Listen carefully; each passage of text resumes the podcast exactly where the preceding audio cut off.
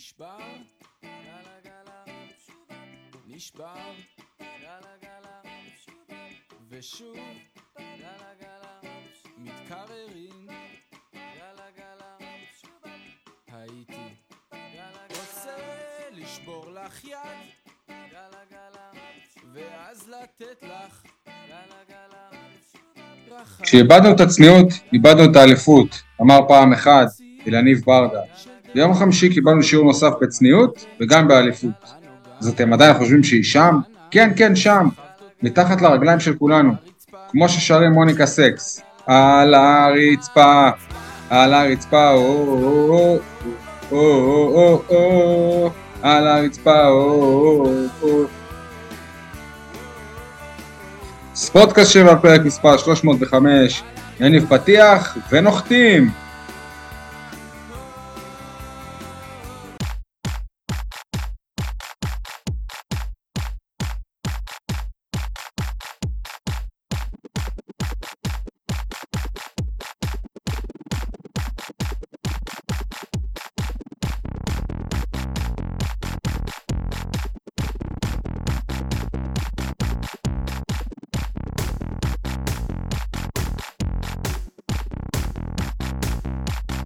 יניב סול, שותפי, אתר בעיתון 7, מה שלומך?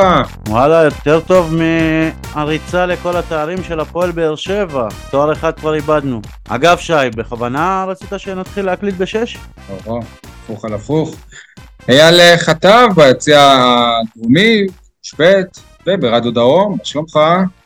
שלום לכל הבאר שבעים ואנשי הנגב, שלום גם לאלישע לוי, הכרתי בו הרבה אתמול, מאז אתמול בעצם, מאז ההפסד, שלא לומר ההשפלה, באלישע לוי. פרטים אני אוסיף בהמשך. היי אלישע. עדי גולד, מה קורה שם בתל אביב? שמע, כתבתי לך אתמול אחרי המשחק, לכם בעצם, לכולכם, אף אחד לא כך הגיב, אולי עכשיו כן, שעדיף להפסיד 6-1 למכבי בגביע הטוטו מאשר 1-0 לחדרה במחזור הפתיחה, ועדיין מה שקרה אתמול מדאיג מאוד מאוד. אז מדאיג. אנחנו נדבר היום על כל הדאגות האלה נראה לי. בשביל זה אנחנו פה, בשביל זה אנחנו פה. אגב, אני חשבתי שזה היה בדיוק, אתה שלחת את זה ממש אחרי המשחק, אז אני חשבתי שזה כאילו, לא כל כך התייחסתי, אתה יודע, כולנו היינו בבלבלה, מה שנקרא, הייתי בטוח שזה איזשהו ציטוט של מישהו, שאתה שולח ציטוט, לא. שמישהו אמר את זה עכשיו בטלוויזיה. לא. טוב, אה, כהרגלנו בקודש, גם בפרק הזה, שיהיה פרק אה, קשה ומצער, אני מניח, נתחיל במילה טובה. זה יניב, אני בטוח שמצאת אחת כזאת. אני חושב שאם כבר לתת מילה טובה, אז מגיעה מילה טובה למרציאנו, שאחרי המשחק נראה לי שהוא זקוק לזה בשביל להתאושש. אני לא, לא חושב כמו רבים אחרים שהמשחק לגמרי שלו, אבל הרבה מאשימים אותו בהפסד. זה נורא קל להאשים את השוער. כן, הכי קל, ממש. הכי קל, אני שמעתי כבר יותר גרוע מהנסטיס, ושישלחו אותו, ואני אני לא חושב ש... יש מצב שגם היינו יכולים לחטוף שמינייה או תשיעייה במשחק הזה. נכון, היו לו כמה הצלות. היו? בקיצור, מילה טובה ותהיה חזק. אייל, תן אתה מילה טובה. אני רוצה לתת מילה טובה להפועל באר שבע בכלל, בכללי, לארגון, על משהו שהיום מאוד מאוד, אה, נקרא לזה, שווה את ליבי. נקרא לו בשם כולל היחס המכיל לכל הזעם של האוהדים. אני עד שבשנים קודמות הפסדים כמו היום היו נגמרים במשטרות ובאלימות ואולי אפילו עצורים ובכותרות שליליות.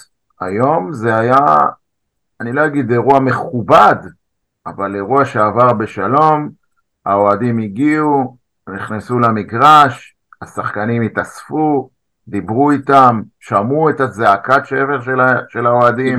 קיבלו שיחת נזיפה. כן, תקרא לזה ככה, אבל אני טוען ש... אני חושב שגם דיברתי איתך על זה השבוע, שי.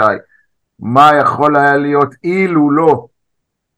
וכאחד שהיה שם גם היום וגם בפעמים קודמות, זה יכול היה להיגמר הרבה יותר גרוע, והיום אה, הפועל באר שבע, דרך אגב, גם דיברתי עם כמה מאנשי המועדון, והם בפירוש יודעים שאי אפשר לעצור את השור הזוהם, צריך לתת לאוהדים לפרוק ולשחרר קיטור, ובסך הכל, וככה אולי גם לגייס את האוהדים לצד של המועדון.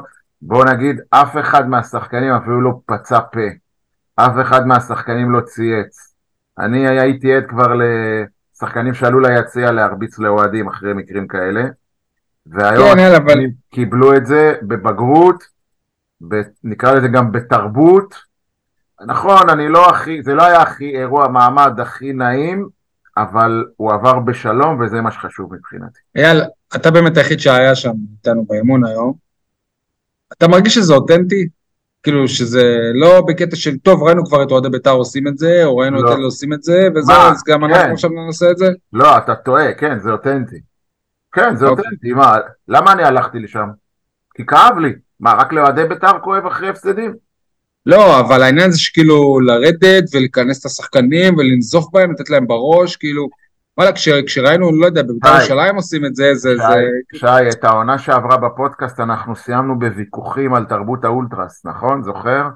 כן. חלק מחברי הפאנל, כולל אתה, לא מקבלים כל מיני סצנות שקיימות בתרבות הזאת, וזה אחד מהם. אחרי הפסדים, באים לאימון ועושים, אה, נותנים בראש לשחקנים. זה, זה לא... אתה יודע לא- אבל אם זה לא- אתה זה לא בית"ר ירושלים המציאו את זה. אני, כן אבל כאילו אני אישית, מה- לא- מה- מה- מה הגבול איפה עובר הגבול אתה מבין כאילו הגבול, הגבול, בג- בגלל זה אני מחמיא להפועל באר שבע. כי היום הפועל באר שבע הציבה גבול, אה, נקרא לזה באופן טבעי, בלי לערב משטרות וכותרות בעיתונים או בתקשורת, אני לא יודע כבר מי קורא עיתונים בימינו, אה, ו- ופה הגבול, הוא, ואתה יודע מה, גם האוהדים הבינו את הגבול, אף אחד מהם לא הרים יד, אף אחד מהם לא זרק אבן, אף אחד מהם לא ניער, לא ניער גדר, ירק. הכל באו והשמיעו את זעקתם, ואתה יודע מה? זה היה יפה לראות את זה, באמת אני הם- אומר. הם לא אנרכיסטים. בוא לא ניכנס לזה בבקשה בוא, בוא, בואו נשאיר את הפודקאסט לפחות נקי מזה הדבר? היחיד, אם אני יכול להגיד שהיה לי כן. קשה להסכים איתו עם האוהדים, זה שחלקם, לא כולם, היו עם כיסויי ראש. כאילו השיח הזה היה בין כמה, היו שם 20 איש, 20 אוהדים. אבל זה חלק מה, מהתרבות שדיברת עליו נכון, נכון, אבל אני חושב שאם כבר מדברים, איך אומרים, בגובה העיניים, זה לא שאתם ביציע, או שאתם, או שאתם ברחובות, עושים איזה... אל תתביישו. זאת אומרת אתם מדברים עם אה, מריאנו בררו, כדאי ש... שהוא יסתכל לכם בעיניים. ולא- לא גם כאילו הרווחתם את הזכות אחרי מה שקרה אתמול כן. בטרנר הרווחתם את הזכות להוריד את המסכה ושיראו מי הבן אדם שכואב לו זה אני אז זה. הדבר היחיד שפחות התחברתי אליו, אבל עם כל היתר, המעמד היה באמת, באמת, אני אגיד לך, מרגש אפילו. וכל הכבוד עדי? שבע שאפשרה את זה. עדי מילה טובה לא מצאתי שום מילה טובה שקשורה במשחק, אז הלכתי הכי רחוק שאני מצאתי לבחור בשם שחר רייכמן, אתלט בן 46, שהתחיל להתאמן בנעוריו במה שאז קראו מועדון האתלטיקה מכבי באר שבע, של ברוך שפירא, ופתאום אחרי גיל 40 חזר לקפוץ לרוחק, והנה אחרי כמה שנים שהוא מתאמן, הצליח לעשות 602 והוא קרוב עד כדי 14 סנטימטר משיא אה, ישראלי חדש לגיל 45 פלוס. וזה סיפור נורא מרגש ויפה מסוגו. יפה, יפה. כן. אה, גם אני המילה הטובה שלנו, שלי, היא לא קשורה לכדורגל, לפועל באר שבע. המילה הטובה שלי היא לסרחיו אלאלוף, במועדון הריצה שלו, ראנינג בי 7, לארגון אה, מרוץ הבירה השני בישראל, שנערך ביום אה, רביעי, בבאר שבע כמובן. למי שלא יודע, אז זה מרוץ שאתה רץ, סיבוב, הסיבוב הוא קילומטר, סיימת קילומטר, קח- כוס בירה, תרקוד, ואתה יכול להמשיך לעוד סיבוב אם אתה רוצה עוד כוס בירה, וככה, וכן הלאה. וזו פעם השנייה שהמירוץ הזה קורה בבאר שבע כמובן, אז אה, יפה. אני כל כך אה, רוצה מתישהו כבר להיות במרוץ הזה, ולצערי, גם בפעם הקודמת, גם הפעם זה לא יצא לפועל, אבל נחכה למרוץ השלישי, אל ייאוש. טוב, סיימנו עם רגע, אפשר שלא, כהרגלנו, אם כבר עשינו מילה טובה, חד פעמי לעשות גם מילה רעה? זהו, אז הגענו לשלב הזה כנראה. לא, אתה יודע מה, אפילו לא מילה רעה, אלא הצעה לשיפור. בהרבה קבוצות בעולם שחוטפות uh, תבוסה כזאת, יש מעין uh, נוהל או, נוהל או מנהג שעושים. עכשיו, הפועל באר שבע בתחילת העונה בחרה שהמשחק הזה לא יהיה בו מנוי, אלא שישלמו עליו. הרבה פעמים בעולם שיש תבוסה כזאת, מחליטים uh, לפצות את האוהדים ששילמו, כאילו משחק אחרי זה לתת להם איזשהו משחק חינם, מי שהיה. אז הייתי, אני חושב שאחרי אה, אחרי תבוסה כזאת קשה, מגיע לאוהדים של הפועל באר שבע עוד איזשהו משחק שיהיה בו מנוי, או למי, ש... למי שקנה כרטיס, לקבל איזשהו פיצוי. אני יכול אה, להגיב בשם יניב סול? אני עדיין מחכה לפיצוי של הקורונה, כן. בדיוק, יפה. זה מה שיניב סול היה אומר. אבל... אה, דעתך על הרעיון הזה? לא. כאילו עם כל הכבוד, ומה אם הלכתי לסרט קולנוע והסרט לא היה, לא היה טוב אני אפוצה, כאילו, אבל כל הכבוד. יש הבדל בין סרט כדורגל, למה שהיה אוהד אתמול. כדורגל חי ומתרומם ונבנה גם מרגעים כאלה. בעיקר אוהד הפועל באר שבע, כאילו, לצערי, חווינו כאלה. נכון, בטרנר עוד לא חווינו דבר כזה, אבל חווינו. כאילו, אין, אין, אין מה לעשות, כאילו, זה, אתה יודע, כאילו, מי שלא יודע להפסיד, גם לא ינצח בחיים, וזה חלק מהעניין. מה עכשיו, על כל משחק שתפסיד, אה, שזה, אתה יודע, הפסד לא צפוי, זאת אומרת, אם הגעת פיבוריט בווינר והפסדת, אז תקבל פיצוי, זה לא, זה לא הולך ככה. אה, טוב, המשחק אה, נגד מכבי בהחלט הייתה חוויה קשה. בואו ננסה איכשהו לה, לה, להסביר, יש דרך לה, להסביר את זה, יניב? קודם כל אני חושב שהקבוצה אה, נראתה לא מאומנת בהרבה מקרים. שניים משלושת השערים הראשונים קרו בדיוק רגע אחרי שאליניב שינה מערך.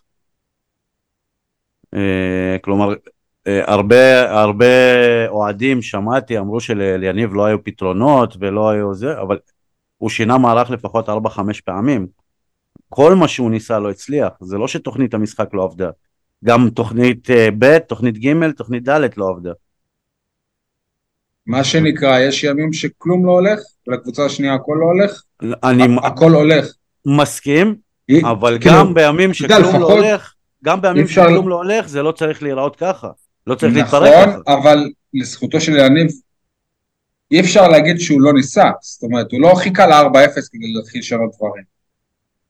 הוא ניסה, הוא הבין, גם ב-0-0, גם ב-1-0, הוא הבין שמשהו פה לא, לא תקין וצריך לעשות איזה שינוי. Yeah, הדבר הכי גדול שאמרנו בקיץ, של יניב ביקש בסוף העונה שעברה, שכל השחקנים, שרוב הסגל אה, יצא למחנה האימונים.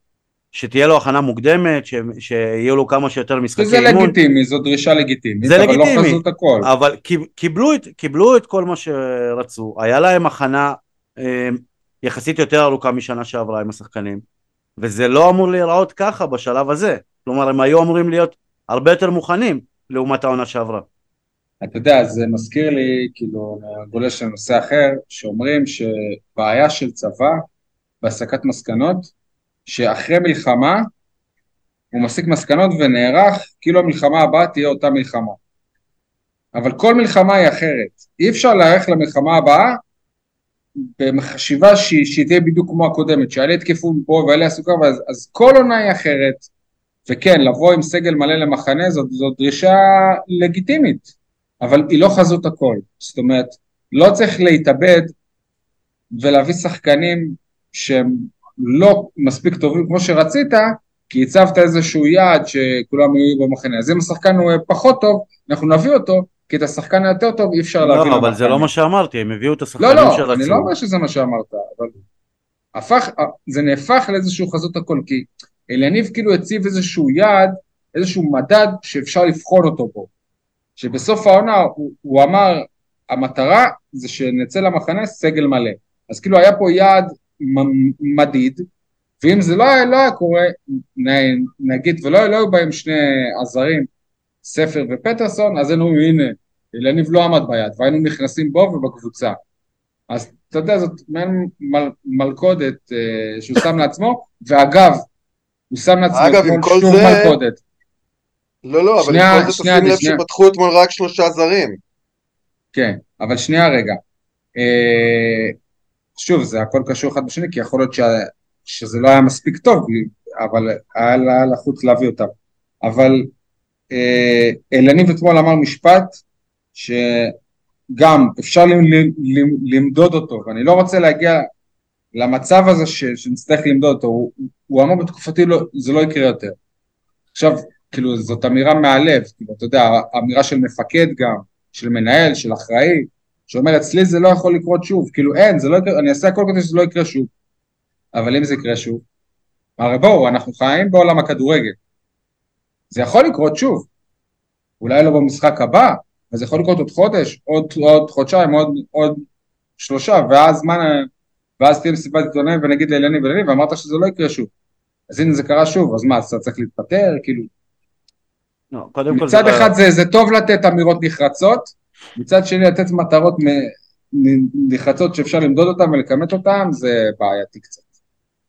אני יכול להבין למה אליניב הת- התכוון, כי קודם כל, כשהוא אומר זה לא יקרה שוב, קבוצה לא יכולה להיראות יותר גרוע מאיך שהפועל באר שבע נראתה. עכשיו, אני לא מדבר על, אה, אתה יודע מה, זה אפילו לא תוך אה, תבניות התקפה, אימון, שום דבר. השחקנים לא הגיעו, לא, לא רצו בכלל.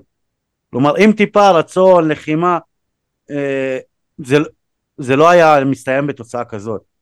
תשמע, יניב, אני מתאר לעצמי שכשהפועל באר שבע קיבלה שביעייה מברצלונה, היא אמרה, טוב, יותר גרוע מהופעה כזאת באירופה לא יכול להיות. ואז היא קיבלה רביעייה בבית מאיזה קבוצה שאף אחד לא הכיר בשם רודה, ואמרנו, טוב, יותר גרוע מזה לא יכול להיות. ואז שבוע אחרי זה הגיעה הסירייה. לא, אבל אל, אל תשווה, זה קבוצות שונות. קודם כל, לא כשאני... משנה, אבל אה, ש... רגע, שי, תן, לי אתה אומר לציין. שיותר גרוע מזה לא לא יכול להיות. אתה הולך להיות. לנקודה אחרת בכלל. אנחנו מדברים כרגע על הפועל באר שבע, שממשיכה את המומנטום של שנה שעברה, כלומר, אה, יש לה שחקני רכש, אבל הבסיס הוא הבסיס של שנה שעברה, לעומת מכבי תל אביב, למה אמרתי על ברדה שרצה להגיע בסגל מלא למחנה אימונים? מכבי תל אביב לפני איזה שבועיים מינתה מאמן. הסגל שפתח מול הפועל באר שבע זה, זה ההרכב, סליחה, זה אותו הרכב מהעונה שעברה ש, שבקושי סיים מקום שלישי. מכבי תל אביב לא בקושי סיימה מקום שלישי, בואו. המקום שלישי לא עלה באיזה סכנה מוחשית. אה, ב', לא יודע, כשמגיע מא- מאמן, עושה אימון אחד, וכבר אחרי משחק אחד הוא מנצח, אז זה כן, טוב, זה אפקט המאמן החדש, אז זה הגיוני. לא, אבל שוב, אבל אתה את- אומר, אם הוא שבועיים, הוא לא יכול לשנות קבוצה, כן? אתה מסתכל אימון על אחד זה, מספיק, שבועיים של מחנה את- והכנה וצוות חדש, זה לא, זה לא מספיק אתה להפוך. מסתכל על זה במושגים של ניצחון, אנ- אנחנו מסתכלים, אני כשאני מדבר אני מסתכל במושגים של תבוסה 6-1, כלומר מספיק, המאמן יכול להשפיע פה ושם, מכבי תל אביב יכלה לנצח 2-0, 1-0 קטן, כשאנחנו מדברים על ש- שתי הקבוצות האלה במושגים של באר שבע, שעם הסגל, עם ההכנה שהיא רצתה, עם הכל, ומכבי תל אביב עם כל הבלגן שהיה לה, ובסופו של דבר הסגל של שנה שעברה שהיה פחות טוב משל באר שבע וסיים מתחתיה נתן לה שש אחת זה מה שאני אומר זאת- זה לא יכול זאת- לקרות תוצאה כזאת לא יכולה זאת לקרות דעתך עוד פעם. האישית שהסגל של מכבי תל אביב הוא לא פחות טוב מהפועל באר שבע. אני היום באימון שלי בסטודיו, המאמן שלי שהוא איש כדורגל אבל הוא לא כזה מתערבב בדרך כלל על כדורגל, הוא לא מדבר על כדורגל, הוא הוא אומר "מה- מה עובר לכם? מכבי תל אביב גם שנה שעברה הייתה הסגל הכי טוב בארץ. אז השנה זה פתאום תפס, כאילו שנה שעברה זה לא תפס. וכאילו זהו, זה, זה, זה, זה שאתה אומר שהסגל של באר שבע יותר טוב ממכבי תל אביב, זה לא בטוח, אני חושב שהיו גורמים לא אחרים אבל לא שגרמו לזה שבאר שבע- שי אני גם שנה שעברה טענתי שהסגל של מכבי תל אביב על הנייר מבחינת שחקנים הוא הסגל הכי טוב מבחינת. איזון זה שאתה תביא עכשיו את רונלדו, מסי, איבראימוביץ', את כולם, ובהגנה אין לך כלום, זה לא הופך את... על, על, על הנייר יש לך שחקנים הרבה יותר טובים. כקבוצה, באר שבע הרבה יותר טובה. ב- בעונה שעברה ועדיין, אני חושב שברוב המפגשים בין באר שבע למכבי תל אביב בעונה שעברה, מכבי תל אביב ניצחה. אז אה, בוא בוא נשמור על צניעות גם בקטע הזה, לא ואתה שש אומר אחת. כאילו, אני לא מזכיר לך. סבבה, אבל בוא תראה בשנים האחרונות. גמר הגביע, 6-2. ההפסד הכי גבוה בטרנר עד אתמול, 4-0. ההפסד הראשון בליגה בטרנר, גם לאותה מכבי תל אביב, גם 4-0 אמר- אמרתי מקודם למכבי תל אביב. אז עכשיו 6-1, זאת אומרת, בוא, מכבי תל אביב, שמעריכים ומרגישים שאפשר לדרוס את הפועל באר שבע, הם יעשו את זה בלי, בלי למצמץ. אני טוען ואנחנו שהיינו קבוצה. יותר טובה מהם, ולפני שנתיים, מכבי זו קבוצה שהיסטורית באה לטרוף קבוצות, היא לא משאירה... זה DNA. בשטח. זה DNA, אז אי אפשר להגיד שלא יכול להיות יותר גרוע. מה שאני לא. טוען זה שהפועל באר שבע נתנה לה- נתנה לה לטרוף אותה אתמול, ולא מכבי תל אביב. אני חושב. שמהשניות הראשונות של המשחק היו שם רגעים שהיו כל כך מביכים, אבל אמרתי, הם מתרגשים, יש שם איזשהו עניין. הקטע הזה של המסירות אחורה למרציאנו, הלא ברורות, על פני מרחקים כל כך קצרים, שהם לא הצליחו בכלל להשתחרר ברמה של עשרה מטרים מהשער.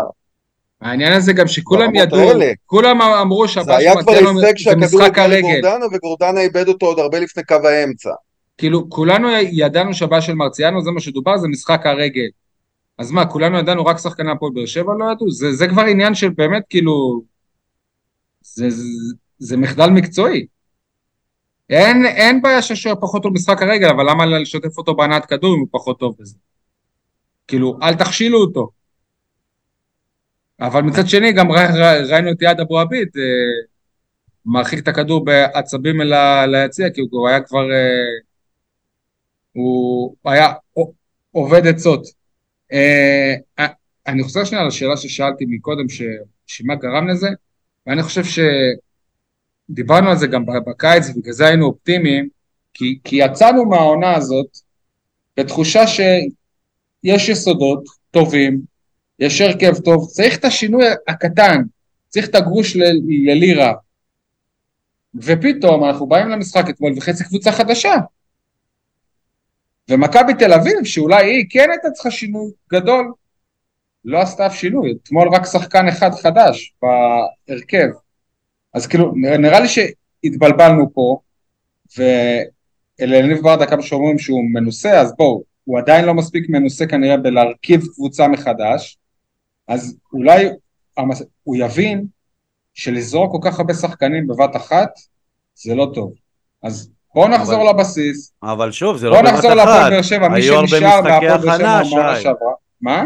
זה לא בבת אחת, כל המטרה הייתה של מחנה האמון והרבה משחקי הכנה, שזה לא בבת אחת, שהם ישחקו פה ושם. סבבה, אבל עדיין בסופו של דבר עלית אתמול בהרכב של שחצי הרכב, שחקנים חדשים. אין פה תיאום, אין זה, גם, אתה יודע, בוא, זה לא ש... עם כל הכבוד לגיא בדש ויוני סטויאנוב ש...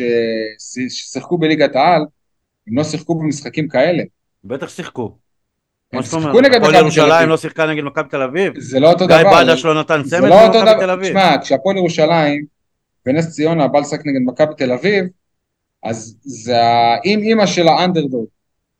פה, בבאר שבע, בפני עצמה, אפילו בפני הווינר, לא באה כאנדרדוג, זה משהו אחר לגמרי. בטח לא שכן. סטויאנוב לא... בווינר באר שבע הייתה, בווינר באר שבע לא הייתה פיבוריטית. הייתה, לא הייתה. זה מה אני אומר- שאני... אני אומר לך בוודאות. אוקיי, טוב. אז כנראה בווינר מבינים משהו. זהו, זאת... אה, דעתי, שמענו קצת את אה, יניב, עדי ואייל, נשמח לשמוע גם אתכם בדיון הזה.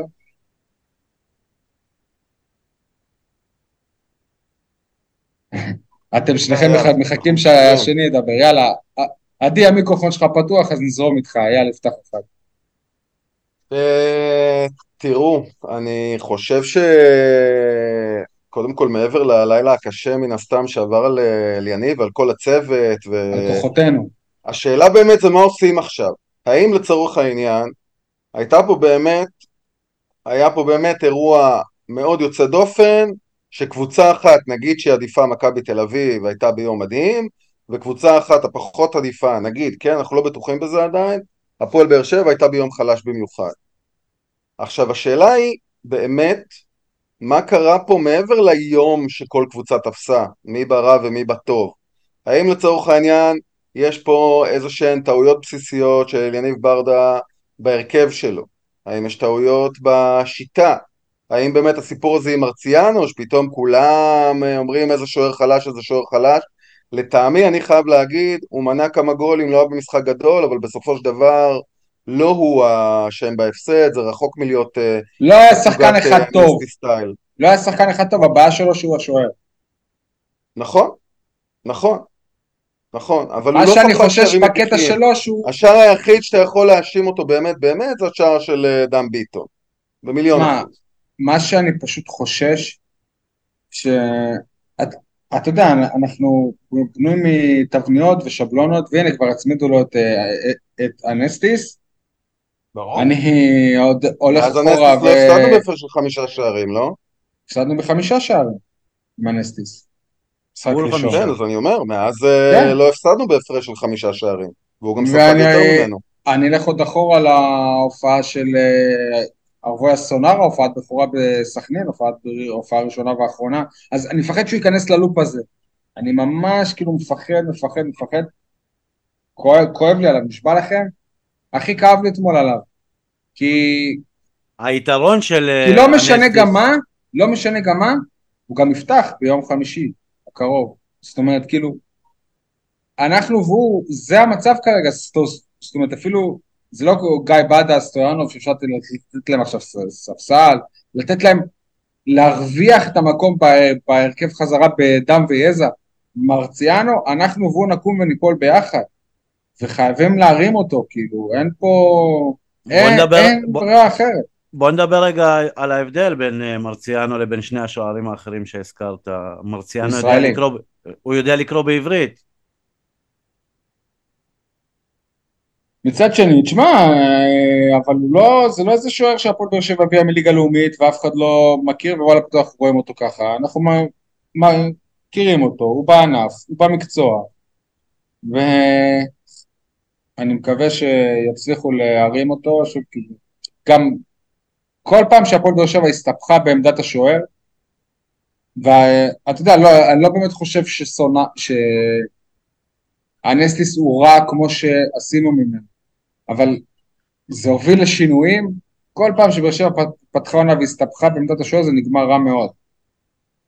ולמצוא אחרי זה שוער, אני מזכיר לכם, עד שמצאנו שוער אחרי שחיימוב עזב וגורש למעשה כאילו כבר סיים את אה, דרכו מבחינת גיל, לקח הרבה זמן, היה פה שטקוס, היו פה, היה לויט, אה, עד שהתאפסנו, כאילו, שמענו על איזה יציבות, שנה, שנתיים, שוב העמדה הזאת אה, נפרצה. ועכשיו גם יהיו את החכמים בדיעבד שיגידו, לא, בסדר, אז שחררו את גלאזר, למה לא השאירו את ארוש? עדיין חוזר ואומר, ארוש, בעונה שעברה היה מאוד מאוד פציע, היה קשה לסמוך עליו. אה, גם אני לא אתפלא, פתאום יביא- יביאו עוד עוד שוער, ואז מה עם אליאסי? הרי אמרתם לו כבר שהוא שוער, שוער שני, לא יודע. זה יוצר מה שנקרא בלבולציה. הטעות הכי גדולה שהפועל באר שבע יכולה להביא, זה להביא עכשיו עוד שוער בכיר שיתחרה איתו על, ה- על העמדה. כלומר, להראות לו לא סומכים עליך. אם כבר, אם כן. כבר היו צריכים לעשות את זה בתחילת העונה ולא אחרי משחק כזה. מעבר לזה שוואלה, יש שחקנים בהפועל באר שבע שפתחו אתמול, שהיו הרבה יותר גרועים ממנו, כשהבעיה הכי גדולה אה, בקבוצה זה אתמול, לפחות לדעתי, זה היה מיגל ויטור, זה היה המשחק הכי גרוע שלו בהפועל באר שבע, וכשמיגל לא טוב, אז, אז הקבוצה הרבה יותר לא טובה. מה שמדאיג, אתה יודע, מיגל יכול לתפוס יום אה, גרוע, אבל גם שבוע שעבר נגד פנתנקוס הוא לא היה טוב. ואם אני משליך את זה גם על הקבוצה, גם באר שבע במחנה האמונים, חוץ מהמשחק נגד פנתנאיקוס, שהתרשמנו פשוט כי זאת הייתה פנתנאיקוס. באר שבע עשתה משחקים לא טובים במחנה האמונים.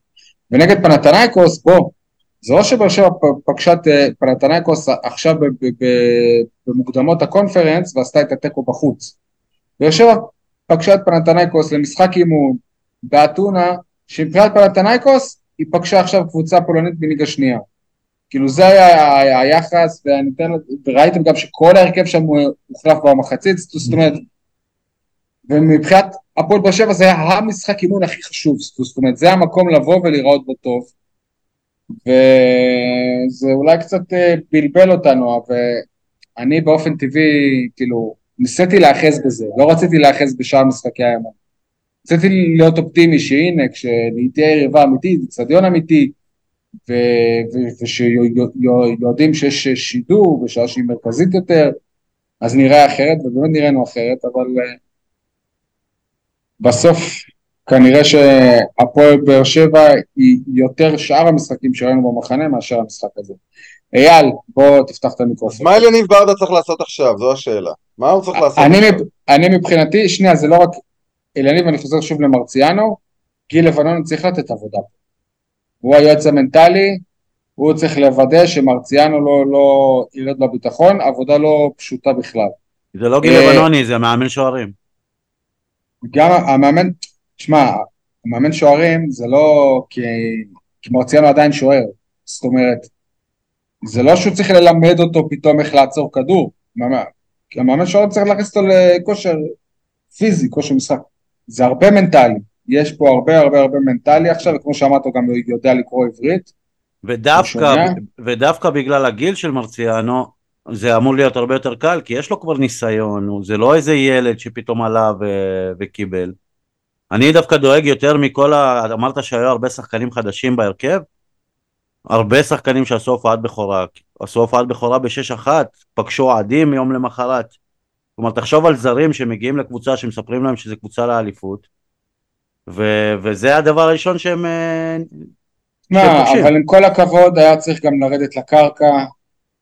אתה יודע, כאילו, חזרו ממחנה, עשיתו כמה פעמים פלטנייקוס, פתאום אה, היה את האימון הפתוח וכולם רצו להניף את סטויאנו ולהניף את בדש. חבר'ה, באיזה סרט מקצועי, ו- ומה שאני אומר עכשיו זאת חוכמה בדיעבד, כי לא אמרתי את זה שבוע שעבר, יכול להיות שהייתי צריך להגיד את זה. באיזה סרט מקצועי גיא בדש ויוני סטויאנו צריכים להיות לפני ר- רמזי ספורי? כאילו, עם כל הכבוד. רמזי ספורי על הספסל ו- והם הם בהרכב לפניו? שניהם כאילו? כן, למה לא? כי רמזי ספורי הוא, ה- הוא האיש של אה, הפועל באר שבע. אמור, אמור להיות. הוא, הוא, לפני הוא שתי עונות. גם, בעונה שעברה, כשהוא היה בכושר, הוא היה האיש של הפועל באר שבע. גם אי אפשר כאילו, וואלה, תחשוב על רמזי, שאנחנו יודעים שהקופסה שם היא לא הכי סבבה, אז פתאום באים לו שחקן שירד ליגה עם נס ציונה, ושחקן עם, אה, לא, אני אומר את זה בזלזול, אני לא כזה מזלזל בהם, אבל fucking הפועל ירושלים, והם באים והם לוקחים לו את אה, המקום, עם כל הכבוד. אז כאילו, מה? אז בואו, צריך לחזור לעוגנים מה- מהשנה ש... ש... שעברה, מי שאפשר, אני לא מצפה שהשוער של שנה שעברה למה, יחזור למה עכשיו. שגיב יחזקאל לא פתח? גם. זה אולי עניין של כושר עדיין אולי, כי אני מזכיר שהוא פה, הוא הרי היה בנבחרת, התחיל את ההכנה מאוחר יותר, גם נולד גם- לו בן או בת. גם היה אבו עביד. אבו עביד זה עניין אבו של עביד פציעה. גם היה אם הוא פצוע, התחיל גם מאוחר. אני, אני, אני חושב שעם כל הכבוד לחאתם אל-חמיד והצמר גפן שצריך לשמור עליו כדי שחלילה לא ירצה לעזוב, שגיב יחזקאל צריך להיות המגן הימני של הפועל באר שבע. חאתם אל-חמיד חזר הש... מחצי עונת השאלה לא טובה. אם חאתם אל-חמיד היה באר שבעי, אף אחד לא היה חושב בכלל להשאיר אותו בסגל. למה לא טובה? הם- הם סיימו כאלופי הפלייאוף התחתון. מרגש. אוקיי, בדיוק כך, מרגש. אז כאילו, בואו. לח- לחזור לפרופורציות, לשים דברים על דיוקם, ליצור היררכיה. אוקיי, זה גם לא בריא שכאילו כל, כל, כל השחקנים הם באותו מעמד. זה לא בריא. זה דווקא אייל, הכי בריא. יאללה, פתח, נשמע אותך קצת. אה, האמת שנגעת בהרבה נקודות, אה, שי, כאילו שצריך, אה, שאני מרגיש צורך שצריך כאילו לאסוף אותם ככה, ל- ל- ל- אפשר על כל אחת מהן להעמיק.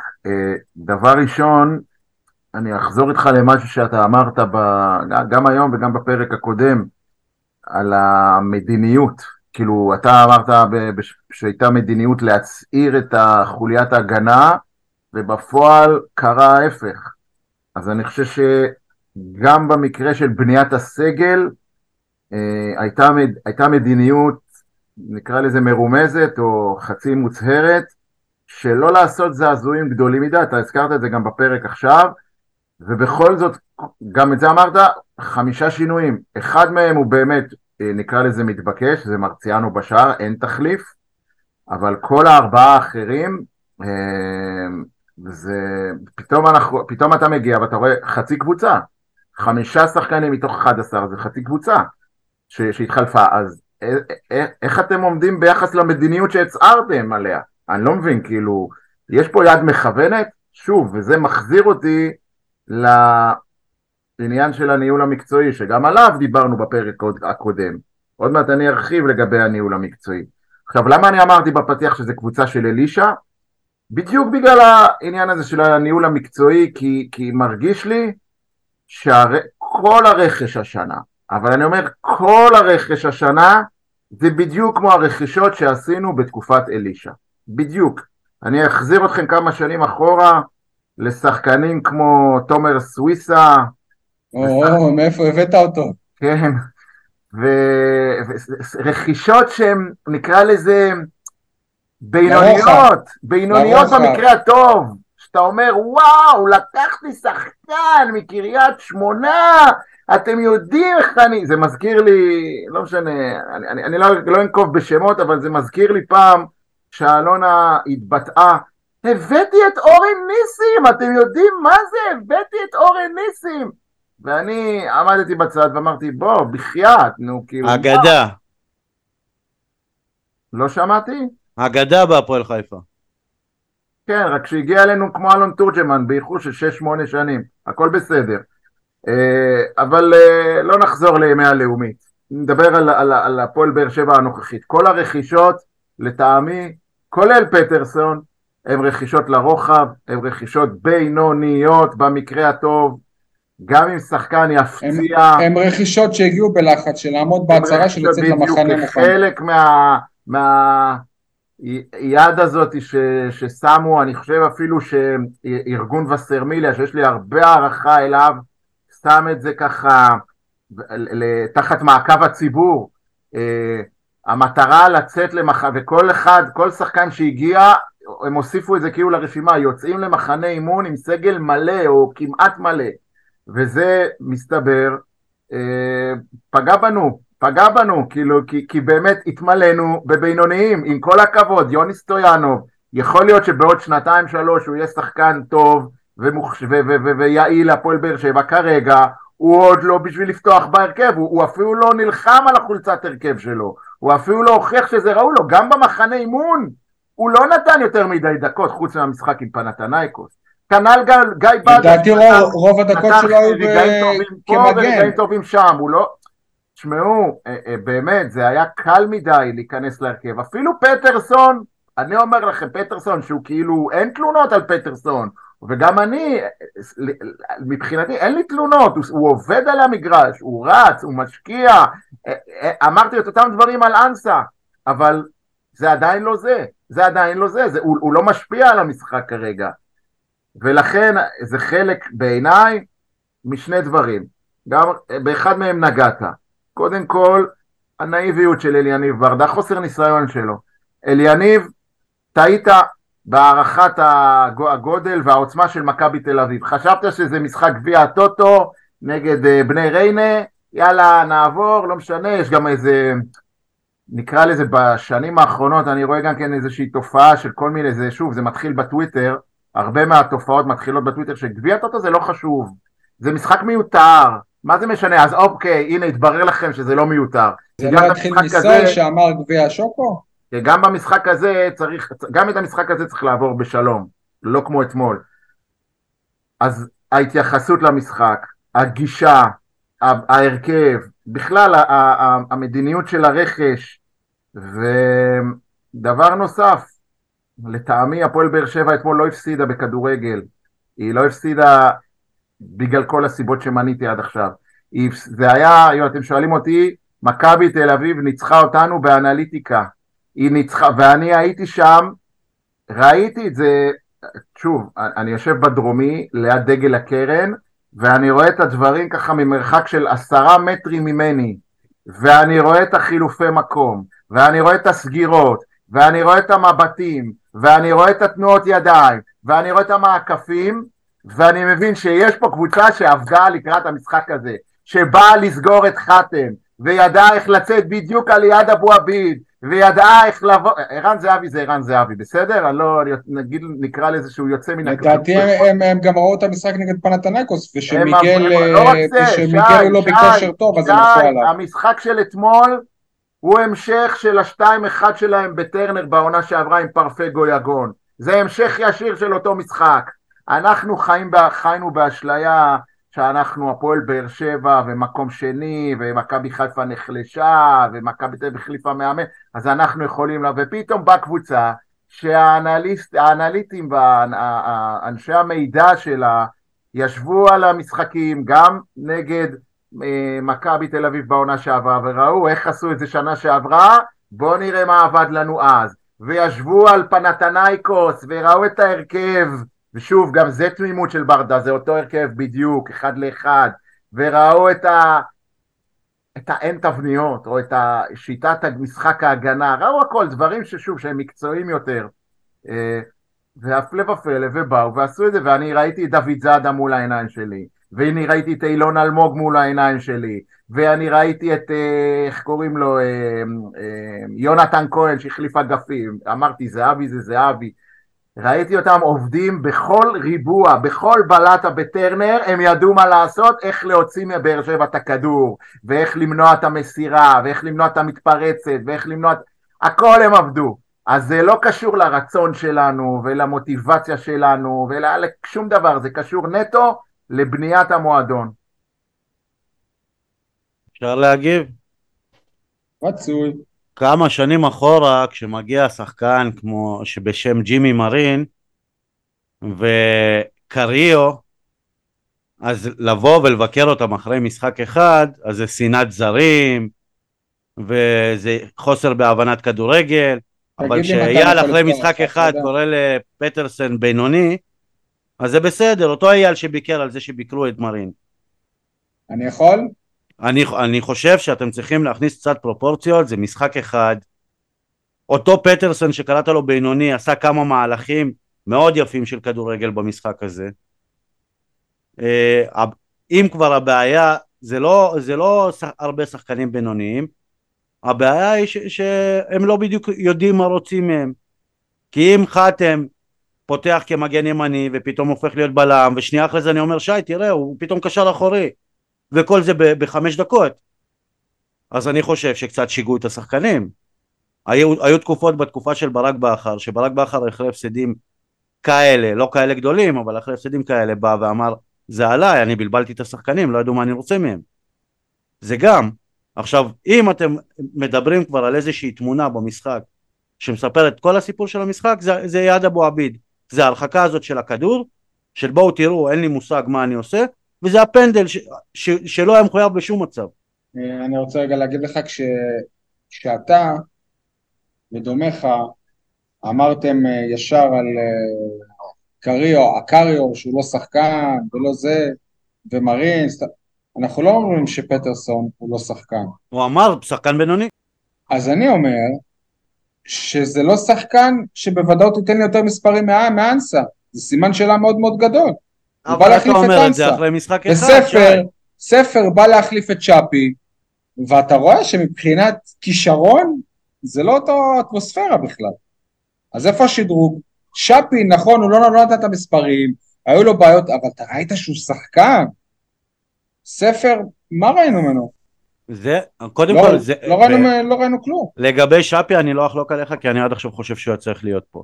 לגבי ספר זה שלא ראית ממנו כלום בוא רדפו אחריו מהעונה שעברה ו- וכשמגיע המשחק הוא בכלל לא פותח אז שיספרו מי שהביא אותו למה הביא אותו. אתה מצד לא יכול לבוא אליו אבל שני, כששחקן אבל נכנס במקרה ב- שלו, הוא אחרי מה נכנס שראינו במחנה, לא, לא הגיע לו בשום אופן לפתוח, כאילו, ל- לתת לו לפתוח, זה באמת היה בלוף, זה כאילו כל המחנה הוא לא שווה כלום. תקשיב אני מבחינת אה, ביקורת ומבחינת אה, שפה צינית או מזלזלת שאתם קוראים לזה אני מספר אחד פה בפוד כאילו כשצריך לזלזל או צריך לה- להגיד משהו ציני זה אני בדרך כלל תופסים אותי אבל. בואו. אה, משחק אחד קצת פרופורציות כאילו אם להפסיד משחק כזה ולהבין מה הבעיות בקבוצה אז עדיף להפסיד אותו במשחק כזה לא באירופה? לא במ- אז לא. הראשון. אז מה הבעיות בקבוצה? הבעיה בקבוצה שכולם, אה, שכולם רוצים מהר מדי ומוקדם מדי, וכנראה שה, שהקבוצה עדיין לא במקום ש, שבו היא... אתה לא חושב שיש בעיה עם אנשים, שאתה אחד מהם, שטענו שהאליפות על הרצפה? ש... ש... כל- ש... אתה לא חושב שהי- שהייתה זכיחות בגלל אני- העניין הזה? א', אני עדיין טוען שבאר שבע קבוצה אה, יותר טובה. שנייה רגע, יש את האמרה הזאת של מכבי, אני מכבי, מי, מי, מי אתם בכלל? ככה באנו אתמול. התבלבלנו. לא, אנחנו לא, השחקנים באו ככה, זה הבעיה. אתה לא אמרת האליפות על הרצפה? אני עדיין אומר את זה, אבל האליפות על הרצפה, כשרועי גורדנה לא יעשה את מה שהוא עשה אה, ב- אתמול, שהוא חושב שהוא יכול לעב- לעבור 70 שחקנים בלי זה, אלא איך שהוא שיחק בעונה שעברה, כשבריירו מגיע ראשון לכל כדור, שמ- שמיגל ויטור ב, ביום בינוני הוא הבלם הכי טוב בארץ, אבל כשאתמול, המכבי, אתה יודע מה? אופיר דוד זאדה, כאילו מה, מה שמתם לב שרק במחצית הראשונה שרקו לו בוז, במחצית השנייה כבר לאף אחד לא היה לו כוח? דוד כן, זאדה נראה... עברו ליון ליונתן כהן, כי אסור לו לחגוג שער מול... שני, זה לא שני. השחקנים הכי טובים אתמול במגרש היו דוד זאדה ודן ביטון. דוד זאדה נראה כמו מרסלו, דן ביטון נראה כמו מסי פתאום, הכל עובר דרכו. אבל בוא נעיף את דדיה. אגב, אה, דדיה חתם באברדין, בדקות? אלה, כן? כן. אה, אני. לא עם הטלפון, אני זה טוב.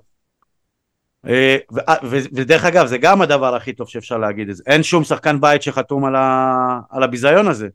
כולם באו לשחקני הבית בביקורת שהם לא מספיק טובים. וואלה, אין אף שחקן בית שחתום על, ה... על התבוסה הזאת. מזל.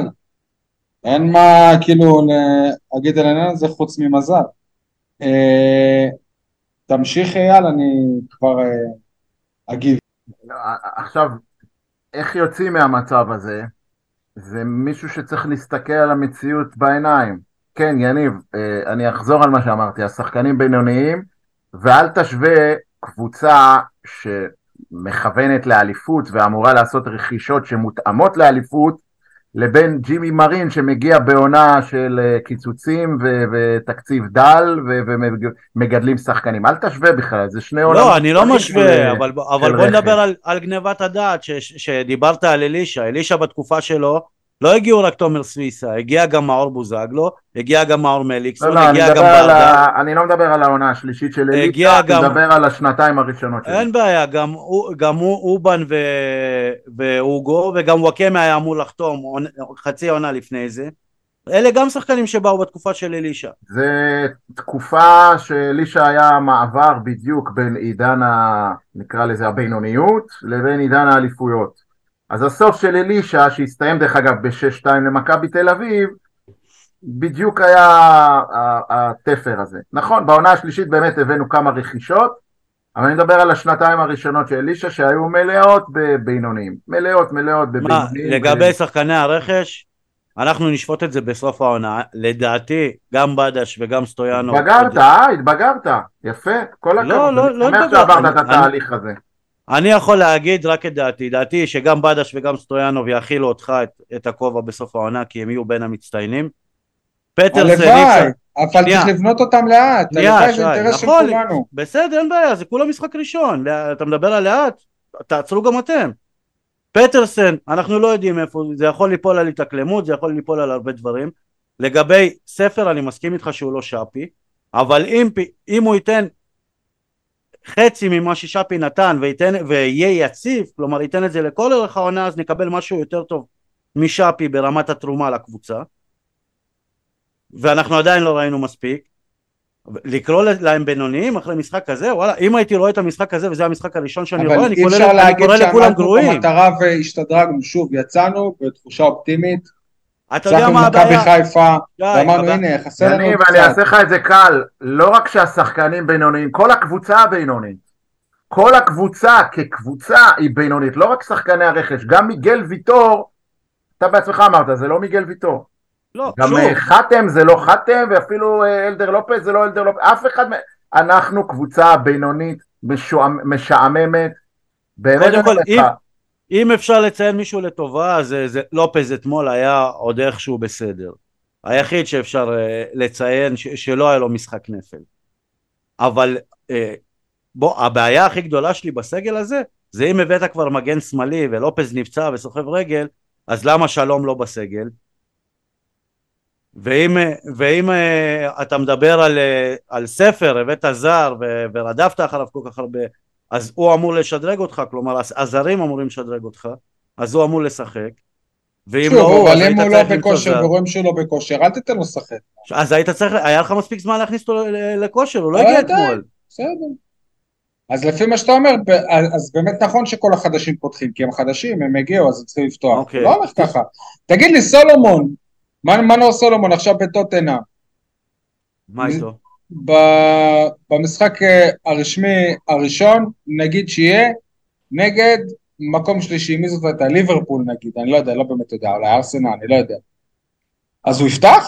זה כאילו זה הכי ברור שהוא אה, פותח? איזה השוואה עשית? כאילו מנור סולומון לא הגיע להיות עכשיו הכוכב הבא של טוטנאם. עם כל הכבוד, גם גיא בעדש ויוני סטויאנוב לא הגיעו כדי להיות הכוכבים הבאים של הפועל באר שבע. גיא בדש הוא שחקן נבחרת. אה, סטויאנוב אה, שחקן... אה. מה מה? זה שחקן נבחרת. במשחק הזה שהיה ש... שזומנו כולם, שגיא מלמד פתח, בוא נגיד שמבחינת עונה, בעונה שעברה, לגיא בדש הייתה עונה יותר טובה של רמזי ספורי, סבבה? לא, סטויאנוב לא שחקן בטוח. נבחרת ב- בוגרת של אה, בולגריה, כאילו זה לא, לא הבאת עכשיו איזה ילד, לא, ז, לא פת, זיה אחמד פתח בהרכב עכשיו על, על חשבון קלימאלה. את זה אפשר להבין, הבעיה, סבבה, מנ- מנור סולומון, הכוכב של נבחרת ישראל. לא, הכוכב של נבחרת ישראל. אבל על העמדה שלו, אבל העמדה. שלו משחקים אה, שחקנים ב- בטופ העולמי, שחקנים ששיחקו בגמר מונדיאל, אתה יודע. אז למה הבאת אותו אם אתה לא לו לשחק? סגל, התפתחות.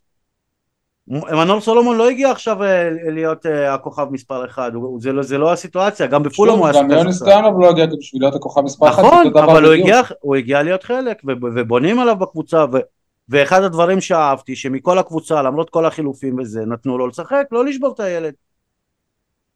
נתנו לו להמשיך.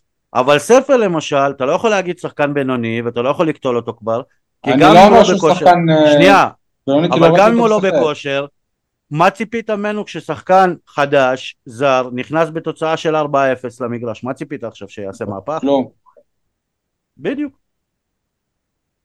אייל? אני לא יודע כאילו איך להתייחס לזה, לא, לא ציפיתי שיהיה מהפך, אבל ציפיתי לראות איזשהו מהלך, איזשהו ניצוץ, איזשהו משהו. סול, אני אם אה, סולמן רעיון. נכנס והוא לא עושה כלום, אני מעדיף שגנח ייכנס ולא יעשה כלום. רגע, אבל- אני עוד מעט אגע בזה, אבל כאילו, אבל זה ספורט קבוצתי, אבל- זה לא טניס. סבבה, גם ספורט קבוצתי, מתחילים עם מהלכים אישיים, למשל, הגול אתמול של רמזי ספורי, התחיל מעבודה נהדרת של פטריק לימאלה. זה משהו שהייתי מצפה לראות מהמחליפים, כן, חילוץ כדור, גליצ'ים, אה, ספרינטים, מאבקים גופניים, זה מה שהייתי מצפה לראות, לא ראיתי ממנו כלום, עזוב מסירה, עזוב בעיטה, עזוב הגבהה, מדבר איתך על נחישות, גם זה לא היה. אבל שוב, יניב, חבל על הוויכוח, כי אמרתי לך, אני גם ראיתי את החמישה משחקים באורך מלא במחנה אימון, ככה שהמסקנות שלי הן לא על סמך המשחק אתמול בל- בלבד, אלא קצת מעבר.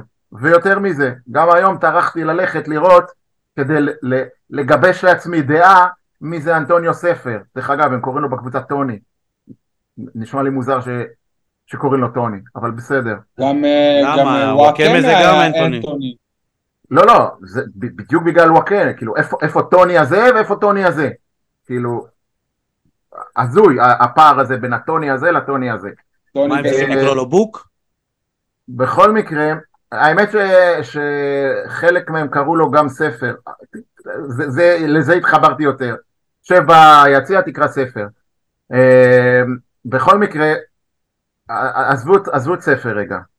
יש דרך אחת בעיניי שהפועל באר שבע יכולה, נקרא לזה, לתקן או לחזור קצת לתלם, כמו ששי, אתה אמרת קודם, לחזור למקורות, ומבחינתי זה צריך להתחיל כבר מהמשחק הבא ביום חמישי, לחזור להרכב של העונה שעברה עד כמה שאפשר, כי יש עמדות, כמו עמדת השוער, שלא ניתן. אז במקרים כאלה, ללכת עם מה שקיים. אה, סליחה, אייל, גם תורג'מן אגב, הביא אותו כרכש, איפה הוא לא לא קיבל דקה. אלון תורג'מן. נכון? תורג'מן זה באמת דוגמה של לא שחקן תורג'מן זה באמת שחקן שהוא בא כשחקן משלים, וזה היה ברור מהרגע הראשון. גם תומר חמד לא קיבל דקה. ההרכב שלי, ל... אם אני יכול לתת עצה ל- ליניב ברדה, ו- ו- ובמהלך ההרכב אני גם אעמוד על שחקן ספציפי שאני חושב שיכול לעשות את השינוי. כמובן מרציאנו, מגן ימני לחזור לשגיב, אה, בלמים מיגל ויטור, אם הוא לא היה מיגל ויטור הייתי שולח אותו לספסל או אפילו ליציע, אבל מגיע לו זכויות, יש לו זכויות ואני בטוח שהוא ישתפ... יחזור וישתפר. גם אפשר היה לראות אותו אתמול ככה, לוקח ללב מאוד את המשחק הזה. אה, מיגל ואייד, אייד יכול לשחק באירופה, הוא לא, לא מורחק. אלדר לופז מצד שמאל. בקישור, לא יכול להיות שאתה עולה עם מכבי תל אביב בלי אף גרזן. לא יכול להיות. אין דבר כזה, אליניב. כאילו, מה חשבת? שמכבי תל אביב יבואו ל- ל- להשתטח לך על הדשא? מה חשבת? בקישור חייב את שי אליאס. זהו, נגמר, די, עשינו משחקים, עשינו ניסויים. שי אליאס תחזור. אם גורדנה כשיר או גורדנה במוד, סבבה, גורדנה לידו, אם לא, אז בררו. מקדימה כמובן רמזי. בצד שמאל, אדריאן פאון יכול לשחק באירופה, אדריאן פאון הוא אחד השחקנים שכן מכירים את השיטה וכן היו בעונה שעברה, גם אדריאן פאון, כשחתואל יחזור אני אגיד גם לספסל את פאון, אבל כרגע פאון זוכה לעדיפות רק בגלל שהוא ממשיך את העונה שעברה.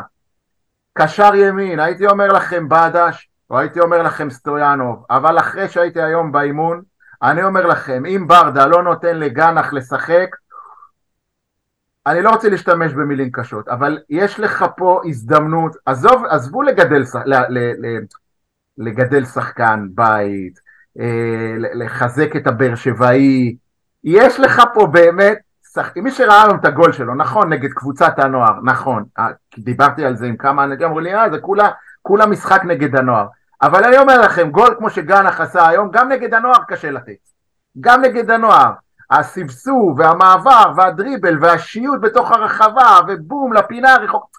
גול של כדור וחוץ מזה לא רק הגול הוא גם עבד על המגרש. ראיתם שהוא, שהוא, שהוא שם לגמרי בניגוד לספר למשל או לפאון למשל.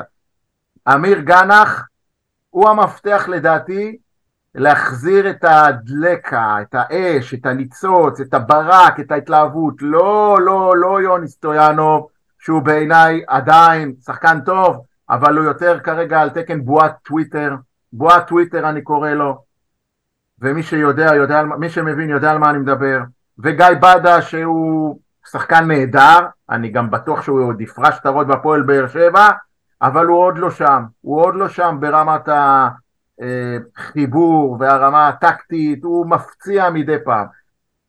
גנח זה השחקן, זה כמו שמכבי תל אביב בעונה שעברה בא מאמן גבר זרק את אוסקר גלוך להרכב עם מכבי חיפה בבית.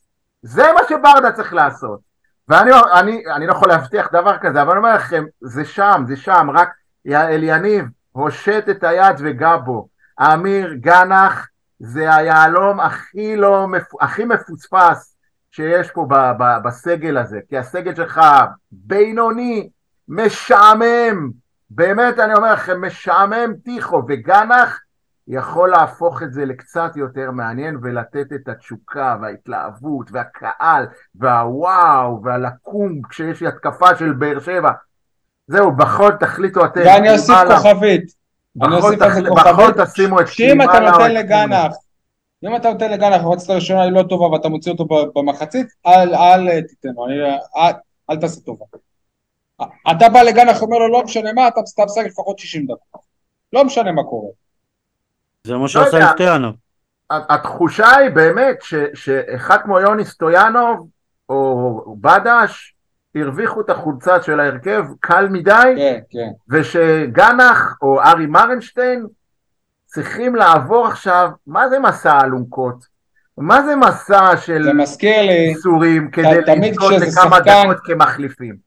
אייל, תמיד כשזה שחקן היה תותח בהפועל באר שבע, תותח, פתאום היה מקבל זימון לנבחרת, ואז בנבחרת או שהוא לא משותף, או שכמה דקות פה, כמה דקות שם, היה צריך כאילו להרוויח, כאילו בסדר, הגעת לנבחרת, זה א', לקבל דקות, ועוד דקות משמעותיות, זה, זה כבר משהו אחר.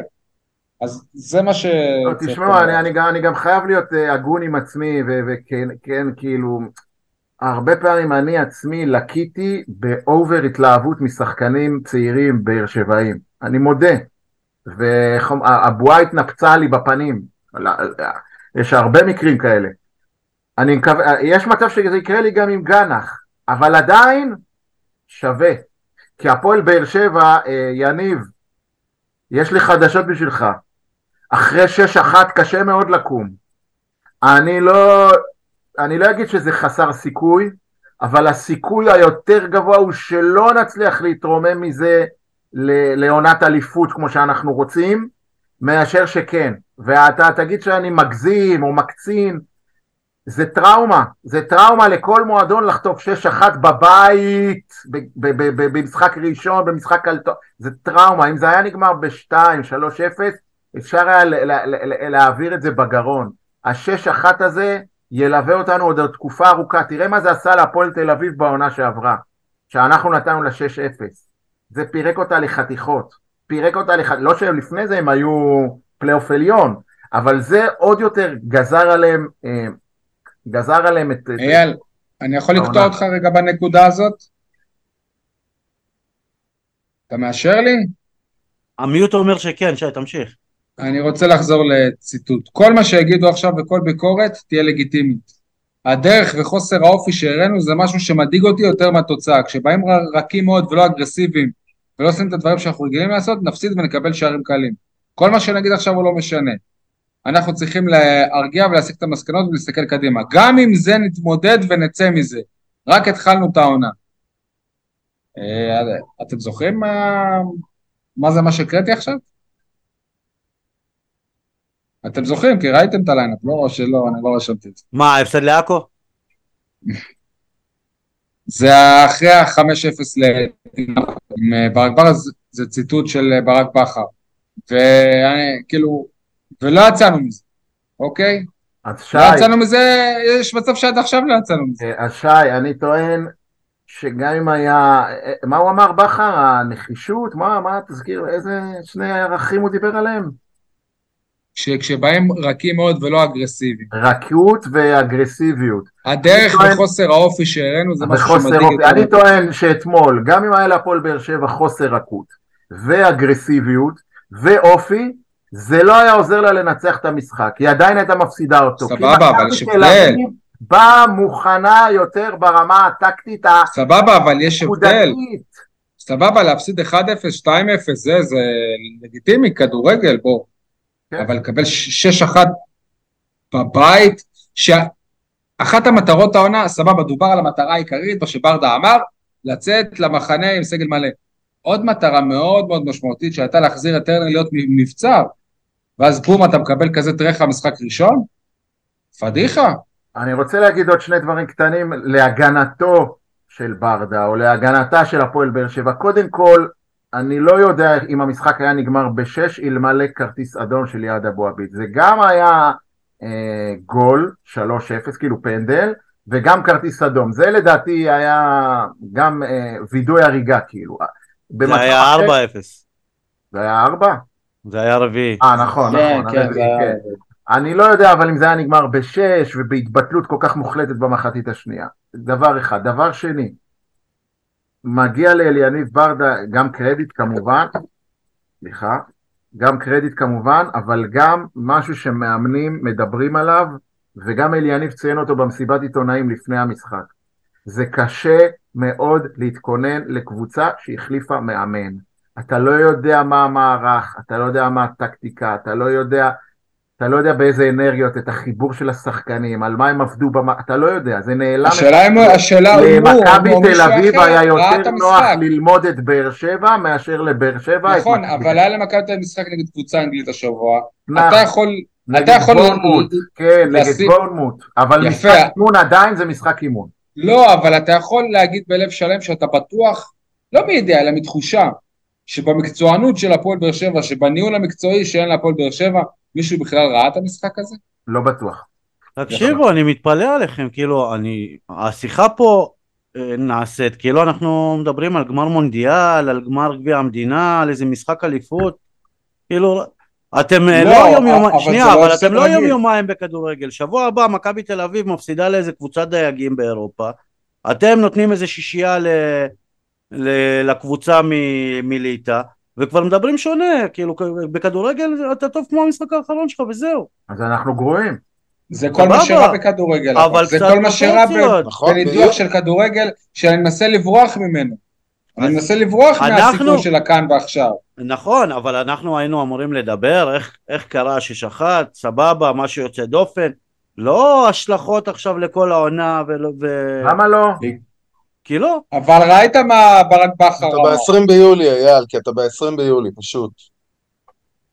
אבל זה התפקיד שלנו, גם אה, ל- ל- לנתח את המצב ולחשוב איך, איך מונעים מזה להידרדר הלאה, איך מונעים כן, מהמצב אבל הזה אתה, להידרדר. אתה מדבר על אנליסטים ועל ל- ללכת לבדוק את הקבוצה ו- ולהסתכל... יניב, יש לך לא. עוזר מאמן שכתב בספר שלו שהוא לא מאמין בדברים האלה, מה עוד אתה רוצה? תגיד לי, כאילו, ב- הוא כתב בספר שלו, אתה יודע, זה פופולרי אז- להוציא ציטוטים של ביבי מהספר. אז למה א', זה לא, מליצון מזלזל בכל הדבר הזה? אז א', זה לא, זה לא קשור למשחק הזה, זה כבר תמונה יותר רחבה.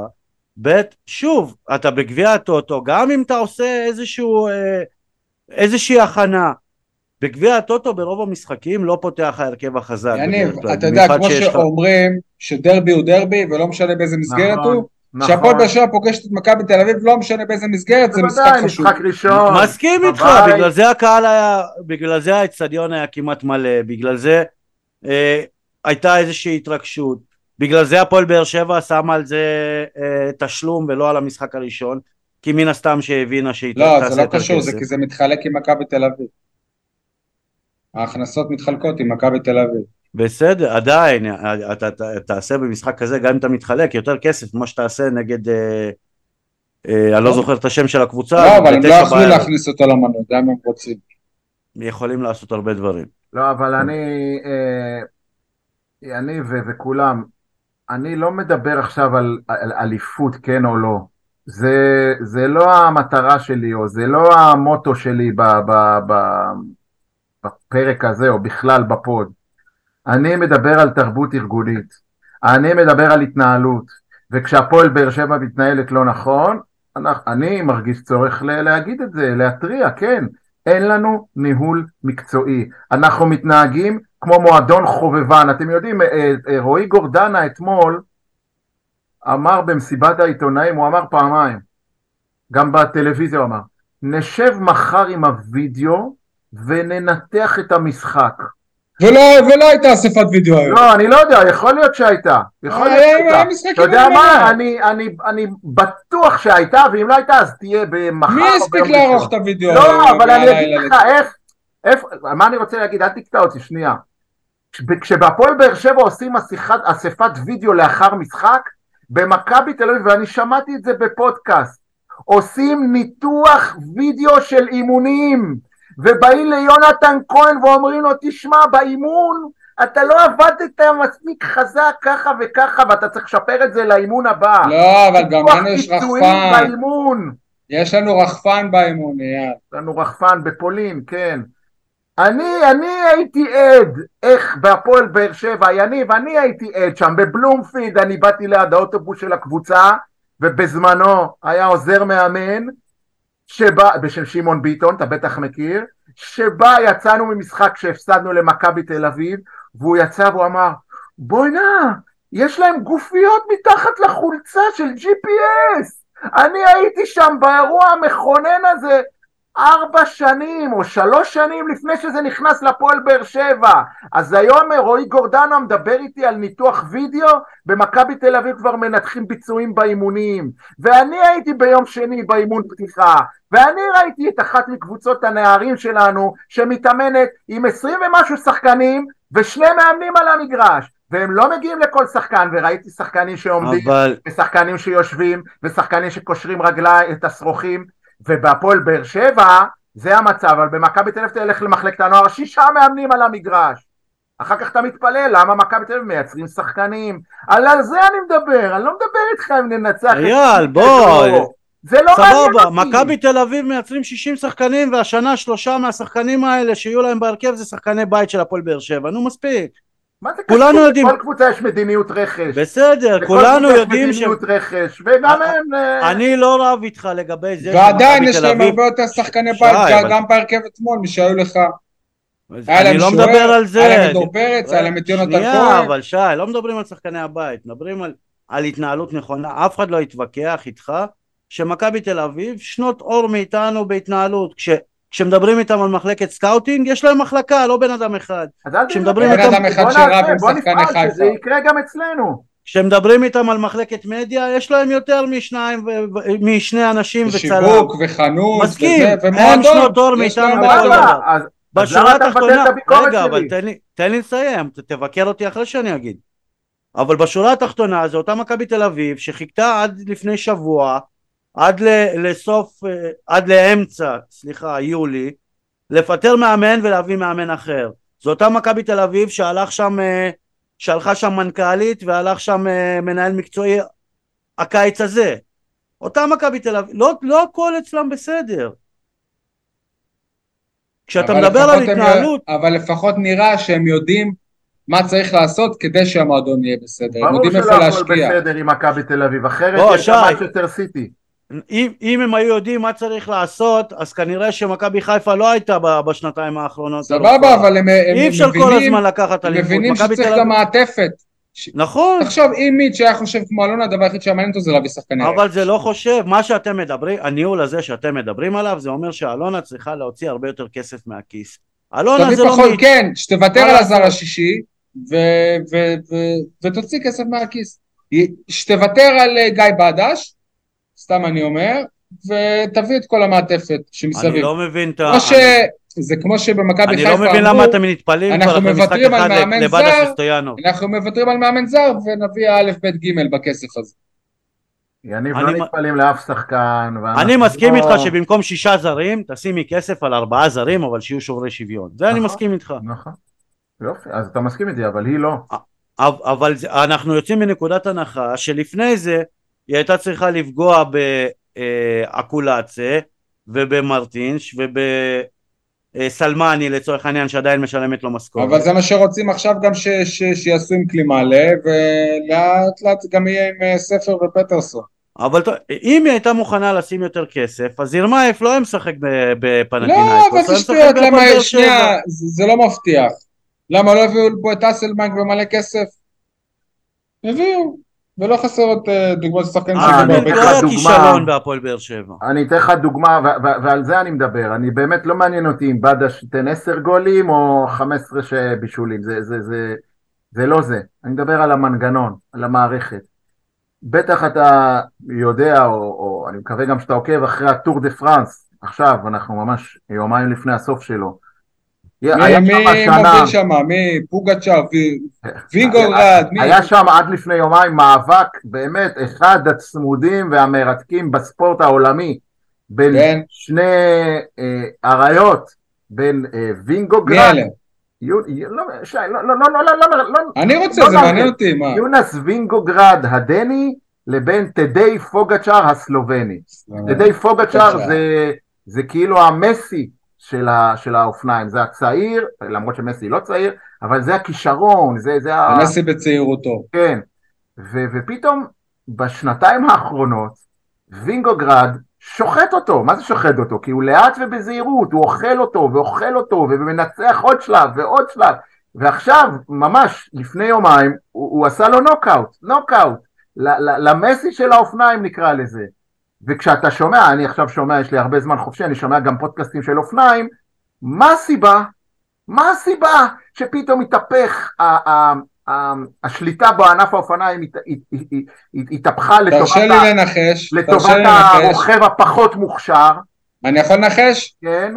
העבודה הקבוצתית, המעטפת של הניהול, הקבוצה. הניהול, הניהול הקבוצתי, התכנון, החשיבה, הירידה לפרטים, הניהול, הניהול, הס- הסדר של האימונים ושל התחרויות והעוצמות ואיפה אתה לוחץ ומי עוזר לך ומי סוגר אותך ובזה מסי, אני אקרא לו, לא יודע אם נחזור על השם הזה, פוגצ'ר נפל בקבוצה שלו שהיא פחות טובה מהקבוצה של הדנים. דרך אגב, בהקשר הזה, אני חייב להזכיר שהפועל באר שבע כדורסל ממתגת את עצמה, כי אנחנו ארגון, אנחנו קבוצה שנותנת... מעטפת. מעטפת, וזה יוצר, לה, מתחיל ליצור לה שם טוב בכדורסל הישראלי.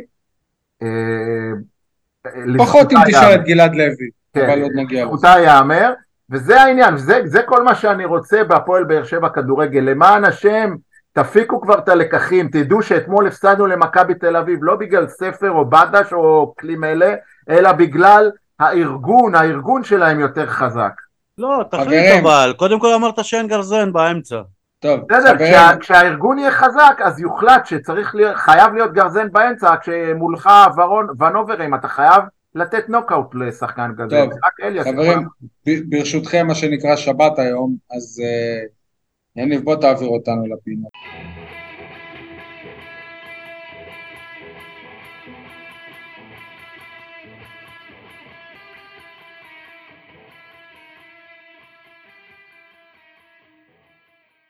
יניב סול, כולם מדברים על במקום על? כולם מדברים על זה שבאר שבע קיבלה שישייה במקום לדבר על, על, על זה שבפעם האחרונה שזה קרה אלונה קמה כמו נמרה או כמו אריה, אני לא זוכר מה, מה המושג המדויק, אבל אז לקחנו אליפות. נכון, אבל אז זה לא היה שבוע לפני משחק באירופה, ואז היא החליפה מאמן, ואז היא החליפה חלק ניכר מהשחקנים, ואז היא החליפה אצטדיון, זאת אומרת בואו אה, נירגע עם... כן, עבר כל היום, יש לו זמן לעשות כל זה. כן. אייל? כולם מדברים על הפקקים בדרך לטרנר, דרך אגב, אתמול, לראשונה מזה הרבה שנים, החנייה בצפוני נסגרה לאוהדי באר שבע, היא הייתה אך ורק לאוהדי מכבי תל אביב, זה שינוי, אבל כולם מדברים על הפקקים בדרך לטרנר, ורק אני החלטתי אה, לחזור למקורות ולשורשים ולעשות הליכה לאצטדיון. השבוע היה לי פעמיים כבר, שזנחתי את הרכב הפרטי שלי, והלכתי ברגל. עוד היום בחום הזה הלכת? בחום, גם כשהייתי ילד ונער, ואפילו חייל, הייתי הולך לווסרמיל ברגל, בשמש. האנשים בדרומי לא התלוננו אחרי זה על התופעות לוואי של ההליכה הזאת? לא, אה, כולם שם באותו מצב אה, אה, גופני נקרא לזה, אבל מבחינתי זה, קודם כל זה לא כזה נורא, זה 35 דקות הליכה מהבית שלי, זה לא כזה נורא, זה מרחקי הליכה בטח לאיצטדיון כדורגל שאתה מצפה ככה למשחק ובהתרגשות, זה, זה, זה, זה תרפיה טובה, זה, זה אפילו נותן לי זמן לשמוע פודקאסטים. אתה מבין אבל מה הבעיה שלי במשחק אתמול? אייל חטא וזיהה יותר מכל שחקן של הפועל באר שבע. עדי גולד? מה מדברים על זה שצריך לתת צ'אנס לדור הצעיר, אבל אילי מדמון לא בסגל ואמיר ג'אנח לא משחק. ומה עם איתי חזות וארי שדיברתם עליו ככה? מרשטיין? איך קוראים לו? כן, גם, גם. אה, כולם מדברים על אה, שני באר שבע מכבי תל אביב שנתנו משחק נהדר והשלישי שבדרך במקום על עזיבתו שכבר לא מסתמנת כשכתבתי את אלנק הייתה מסתמנת עכשיו מבחן בפועל של אור דדיה לקבוצה בסקוטלנד כנראה שמישהו כן חושב שהוא שחקן כדורגל טוב כן רואה בו פוטנציאל מוכן להביא אותו בהשאלה עם אופציה לרכישה הנה עוד פרח שהולך לפרוח כאילו, במקום אחר. אני מפרגן לדדיה, אבל uh, אתה יודע שרוב הקבוצות בסקוטלנד זה אמצע טבלה בליגת העל, כאילו לא כולם ריינג'רס וסלטיק. כן, כן, כן, אבל להביא את מרציאנו שרוב הקריירה שלו שיחק שם, זה בסדר. שוער זה שונה. אה, אוקיי. בטח. אם אני לא טועה, זאת הקבוצה השלישית. זאת אומרת, זה לא גלסגו וסלטיק, לא קרוב, לא אבל השלישית זאתי. אוקיי, בוא, הוא, בוא גם, הוא גם צריך להיות שחקן הרכב, כאילו כדי שבאמת... אוקיי, uh... בואו נפרגן לו ונקווה. עובדה, אמרו אם הוא יצא לשוק אף אחד לא ייקח אותו בליגת העל, אין עליו קופצים, על המנטליות של הנגד. יאללה. ומה עם הסעיף רכישה המעצבן הזה, תגיד? בסדר, מה לעשות. אם הוא טוב, ירכשו אותו, אם הוא לא טוב, אז הוא לא יחזור. ברור, ברור. אין לו מקום בהפועל באר שבע, אה, לא צריך... אה, באר שבע, אם אין מקום פה. יניב חרטא, אה, חרטא, אמ, דיברנו על זה שיומברו הולכת להיות המלבישה, אז קודם כל אה, ראינו את הסכומים של אה, שאר הקבוצות של החולצות של המלבישות, את העלות חולצות של, של המלבישות היותר יוקרתיות, אז קודם כל פה, פה שאפו, אבל החרטא זה כאילו אם יש שתי קבוצות בליגת העל שמלבישות שמלבישות קבוצות, למה המדים שלהם צריכים להיות כל כך uh, דומים? אי אפשר להיות יצירתי? רק למי שלא, זה יניב, יניב טוען שהמדים של באר שבע של בית"ר ירושלים הם אותו דבר, יניב יקירי, אני אתמול הוכחתי לו שזה לא נכון, כי הוא אמר לי תראה בשרוולים יש איתורים, לא, גם אין אותם להם, אבל אותו- אצלם זה באמת רק עד השרוול, אצלנו זה גם חודר פנימה לתוך אתה מבין, הם אותו דבר, רק, רק הזווית של הזה, פה זה על השרוול יניב, ופה זה עד השרוול. נשמה שלי, תסתכל כל הקבוצות של אדידס בעולם, כולם נראים אותו דבר. אז בוא, כאילו יש טאנץ, כמה אפשר לה- להתפרע ממנו? עשו עבודה טובה אני חושב יומברו עם הפועל באר שבע, ואפשר לפרגן, אבל בסדר, זה, זה שלך, אייל? החרטא שלי, הזכרתם את זה ככה, חלקכם, את ארי מרנשטיין, באמת, אני הרבה זמן לא זוכר שחקן שאני יכול להגיד בפה מלא מצטיין מחנה האימונים, כן, כן, מצטיין, אתם יודעים, אני אחדד, מצטיין משחקי האימון במחנה האימונים, בעיניי לפחות, וגם משיחות שניהלתי עם כל מיני אנשי מקצוע, ומה הפרס, מה התודה, מה ההערכה, אפילו לא בסגל, למשחק. זה באמת באמת נו נו נו גדול לאליניב ברדה. עדי? פרטה שלי זה שכל הקיץ אה, כולם דיברו, איזה יופי, מחנה אימון עם אה, סגל מלא, והנה, משחק ראשון בטרנר, עולים עם שלושה זרים בלבד. אז מה זה אומר? מה הערך המוסף של לעלות עם, אה, לנסוע עם סגל מלא למחנה אימונים? אה, החרטא שלי, התלבטתי אם את זה בחרטא או במחווה לעסקים אה, מיתולוגיים בעיר, אז uh, השיקול היה. לעשות מחווה ללונ... ללונטוס, אבל מכיוון שזה עסק שלא כך זכור לנו לטובה, העדפתי שלא. מה זה החרטא הזה שאתר שפע הפקות שוב קרס השבוע ולא תפקד ברכישת הכרטיסים למשחק? היו המון בעיות. אני זוכר שכשעברו מלונטוס לשפע הפקות אמרו שאצלנו לא היו את הבעיות האלה, של השרתים ופה ושם של הפריסות. יאללה יאללה, באמת הם עובדים.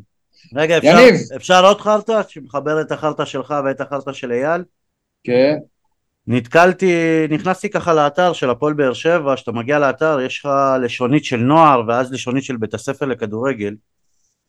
אז אה, בוא נגיד חוץ ממשפט אה, שמודיע שהרישום לבית הספר לכדורגל והמחלקה המקצועית של הפועל באר שבע בעיצומה, אין שם כלום, עזוב שזה לא נכון, אבל ההמשך הוא, אנו מתרגשים על הצטרפות עוד דור שחקנים צעירים אשר יגדלו במועדון וימשיכו מסורת של שנים בה ילדים ונערים בונים קריירה מפוארת בקבוצה הבוגרת. של מכבי תל אביב. כן, בדיוק. אתה מבין עד כמה חוסר מודעות? יניב, בוא נעבור עכשיו לפינתך רק בבאר שבע, כאילו נובח עושה לי בעיות, זה אחד טוב, אז רק בבאר שבע, עוד פעם יומברו, רק בבאר שבע החליפו מלבישה, החליפו הכל, בסופו של דבר על האימון הראשון, אחרי שנייה כל האימוניות וה, והחולצות ירדו, ו, וכל השחקנים נשארו עם תחתונים של קלמה. המלבישה הלא רשמית. זהו, הד- הדחתי את הכלב, אני איתכם, הדחתי אותו החוצה. אה, טוב, אז זה היה רק בשבע, ועכשיו למה שהפך להיות האהוב עליי, פינת המחווה לעסקים אה, נוסטלגיים בעיר. אה, החלטנו שזה לא יהיה משהו קבוע, שכל פעם נבחר פשוט אה, עסקים ונשליך אותם. אז יניב, אתה אוכל בסמי וסומו. סמי וסוסו, סליחה. סמי וסוסו. בחרתי, בחרתי את המסעדה כי זו מסעדת פועלים רומנית ואני רוצה להתייחס לסמי וסוסו של הקבוצה שלנו. פאון ו... וספר, אז סמי, סמי אה, היה, אחד היה על הספסל וסוסו בכלל לא שיחק כי, כי הוא אה, אה, מורחק. בסופו של דבר, אם אלה המלצות מאובידיו אובן, אז מישהו עקץ אותנו. גניבה רומנית. העיקר אמרת לא לשפוט עדיין את ספר. בסדר? אה, לא אייל, שפטתי אותם אגב, שפטתי את מי שלא, לא, כאילו, מי שהביא אותו ולא נתן לו. אייל חטב, אתה כרגע בקפה סרוסי בעיר העתיקה. כן, מי שמכיר, זוכר והיה או ביקר עדיין קיים. בקפה סרוסי, כן, בעיר העתיקה. הפרלמנט של ימי שישי בבוקר, עם האספרסו, אה, הקצר יש להגיד, בכוס זכוכית. אז אני הייתי שולח לשם את מיטב הפרשנים בכדורגל הישראלי בערוצי התקשורת הארציים, דרך אגב, גם חלקם מקומיים, שפשוט הפליאו בימים האחרונים והפכו את באר שבע למועמדת בחירה, והאליפות על הרצפה, וזה של באר שבע, ואליניב, ו... לכו תלמדו מה זה כדורגל באר שבעי, שם מהפרלמנט, אה, מה- מהי פרשנות אמיתית לגבי הפועל באר שבע. לשבת באולפנים במרכז הארץ, זה לא הופך אתכם למביני דבר במה שנעשה במועדון. בהקשר הזה, לא רק הפועל באר שבע בפני עצמה הפכה למועמדת אה, הבחירה לאליפות, גם בעיני הפרשנים הבכירים במדינה, עד המשחק. טוב, אה, עדי, אתה כן, אני רוצה גם להתייחס אתה כרגע בקולנוע. אורות. אתה כרגע כן, בקולנוע קולנוע אורות. אורות, שאגב, סבא שלי היה מהאנשים שהקימו אותו בשעתו, לפני אה, 60 שנה. אה, אז אה, לכל הפרשנים שכבר מיהרו לצאת מהסרט הבדיוני שבאר שבע היא המועמדת המובילה לאליפות. עכשיו, אני, אני באמת תוהה, על סמך מה באמת הפכו את באר שבע למועמדת הע- העיקרית לאליפות, והאם משחק אחד הוא מספיק כדי שבאר שבע תהפוך להיות איזה סוג של אה, בדיחה בעיני אותם אה, פרשנים. עדי, אתה פשוט צריך לחזור לפרק הקודם שלנו, פרק 304, פרק ראשון לעונה כן. הזאת, ולשמוע את? יניב סול. מה, מה? חיפה נח- נחלשה, מכבי תל אביב נחלשה, אנחנו התחזקנו. אליפות, אוקיי. על הרצפה. בסדר. אני אשאיר את זה שוב. האליפות אה. לא על הרצפה, באר שבע צריכה לאבד אותה כדי שמישהי אחרת... אז אני. נמצא כרגע בבית, בתי, לדעתי הוא עדיין קיים באיזשהו מקום, אבל משהו שדי הולך ונעלם מה- מהעולם, זוכר שפעם היינו מפ- מפתחים תמונות, אז אני בדודי מבט. אה, ולמה? כי אני באתי לדבר עם דודי שבבקשה דודי אל תפתח, אל תצלם, אה, אני לא רוצה לראות תמונה של גלעד לוי הכדורסלן במדעי הפועל באר שבע בכדורסל, למי שקצת פספס, אתמול שמענו פרסום שגלעד לוי מהפועל ירושלים מגיע להשאלה בהפועל באר שבע, זאת הודעה שהפועל ירושלים הוציאה, ואז אימא של גלעד לוי אמרה, אני לא מבינה, אנחנו לא רוצים לבוא לבאר שבע, אנחנו רוצים לבוא להפועל חיפה, מה עושים לנו, מה פה, מה שם. אז בוא, גלעד לוי, אתה רוצה ללכת להפועל חיפה? וולקאם, תודה רבה. זה מה שאני הייתי עושה אם הייתי הפועל באר שבע. אז אם זה ככה, גם- גם. ספר לא צריך להיות בהפועל באר שבע. למה, הוא לא רוצה להיות פה? שנה שעברה אמא שלו לא רצתה שיהיה פה. בסדר. השנה, זה, זה לא אותו דבר. זה. אהה, כשנוח אז נוח. לא, זה לא אותו דבר. זה לא שספר, זה לא שהפועל באר שבע רכשה את ספר ואמא שלו אמרה אנחנו לא רוצים לבוא. זה לא אותו דבר. אה, טוב, חבר'ה, אה, הימורים, זה מדהים, אבל כן, כן, אייל חטב במקום הראשון, יניב, ספר לנו מה קורה. פש, אייל.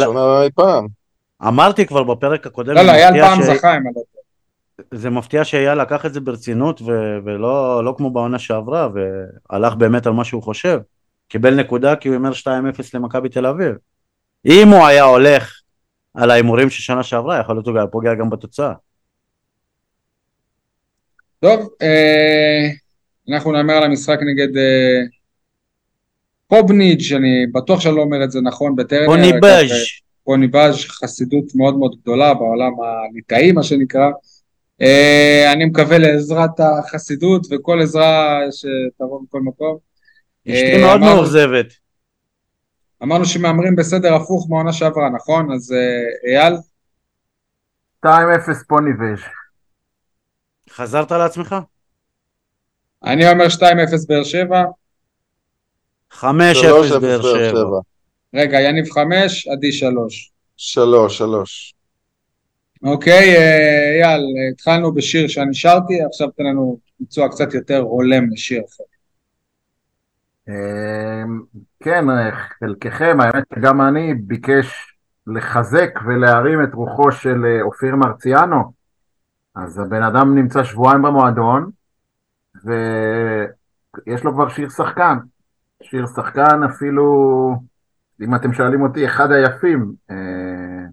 אה, אז הוא כבר אה, עבר את הנסטיס בדברים שהוא עשה בעבוד באר שבע.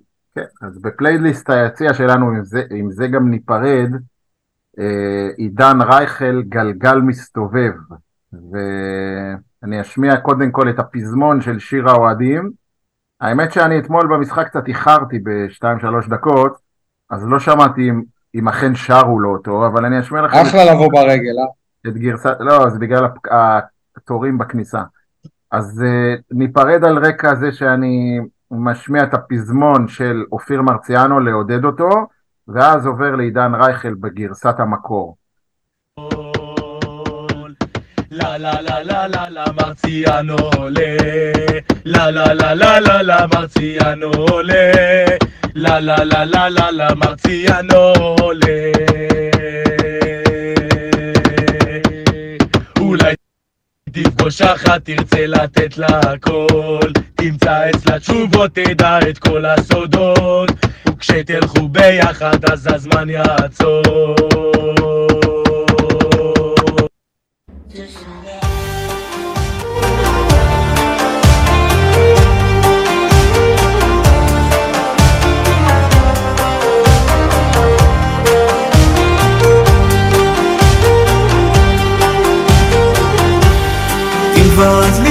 חזק אחרי שניסית ואם כבר אז לדעת שנתת הכל אם כבר לא לדעת להמשיך ולשאול. אם כבר אז בכל הכוח מול העולם הזה אם כבר בדרכים שרק אתה תנתב כי בשבילים האלה יחכו התשובות תשכח הכל זה כמו גלגל מסתובב. על כל אחד שעולה יש אחד שיורד. לא להביט אחור, ללכת לא לעצור. אולי תפגוש אחת, תרצה לתת לה הכל. תמצא אצלה תשובות, תדע את כל הסודות. וכשתלכו ביחד אז הזמן יעצור ביי חברים, האזנה נעימה.